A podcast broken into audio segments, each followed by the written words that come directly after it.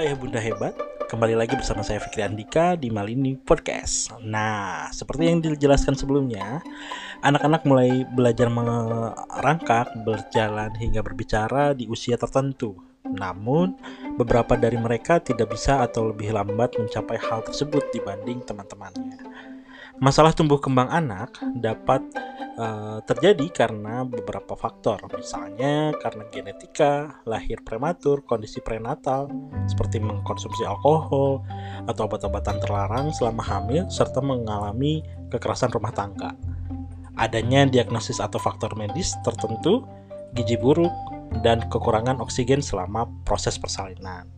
Faktor-faktor tersebut dapat menyebabkan kondisi disabilitas seperti uh, apa cerebral palsy gitu misalnya, kehilangan pendengaran dan autisme yang biasanya berlangsung seumur hidup nih ayah bunda. Nah, selain itu ada juga keterlambatan perkembangan misalnya development apa uh, developmental delay gitu ya yang terjadi ketika anak bunda tertinggal dari teman-temannya dalam hal pertumbuhan mental atau fisik Terdapat uh, beberapa jenis developmental delay pada anak-anak meliputi gangguan bicara atau berbahasa, penglihatan, penggerakan, kecakapan sosial dan emosional, serta kemampuan berpikir uh, kognitif.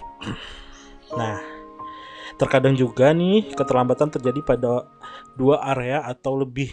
Jika itu terjadi, maka disebut dengan keterlambatan perkembangan umum global developmental delay. Setiap anak mencapai tonggak perkembangan uh, lebih cepat atau lambat dari teman-temannya uh, seusianya gitu. Kita kerap melihat ada anak-anak yang mulai berjalan di usia 10 bulan, tapi ada juga anak yang baru bisa bicara di usia 2 tahun. Nah, ini terjadi karena setiap anak sangat unik gitu ya uh, akan berkembangnya sesuai dengan kecepatan uh, sendiri gitu. Nah, ini saya uh, lagi diserang uh, sakit tenggorokan dalam uh, mencapai apa merecord ini gitu ya. Tapi mudah-mudahan uh, konteksnya uh, informasi yang saya berikan di dalam podcast uh, episode kali ini tidak uh, mengurangi esensinya gitu ya. Nah, meski begitu ada blok waktu yang perlu ayah bunda perhatikan. Sebagai contoh, anak-anak biasanya akan bisa berjalan di umur 9 sampai 15 bulan. Jika anak belum berjalan di usia 13 bulan, ayah bunda tidak perlu khawatir, apalagi jika dia sudah aktif merangkak dan mulai berusaha sendiri gitu ya.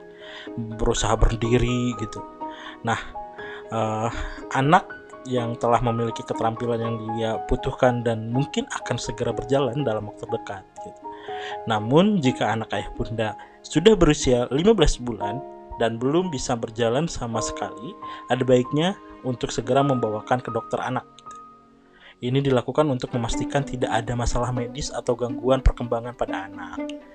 Nah, jangan ragu untuk bertanya kepada profesional seperti dokter anak, praktisi perawat, atau spesialis perkembangan dan perilaku anak bersertifikasi. Ada juga beberapa spesialis klinis yang dilatih secara khusus di berbagai bidang. Perkembangan anak misalnya, termasuk ahli e, patologi bicara, ahli terapi akupasi dan fisik, e, psikologi perkembangan anak dan audiologi. Nah, pemeriksaan khusus oleh profesional dapat memberikan kepastian tentang masalah perkembangan anak juga membantu merumuskan uh, rencana untuk mengatasi tentang tantangan tersebut. Karena proses perkembangan si kecil melibatkan berbagai keterampilan yang berkembang secara bersamaan.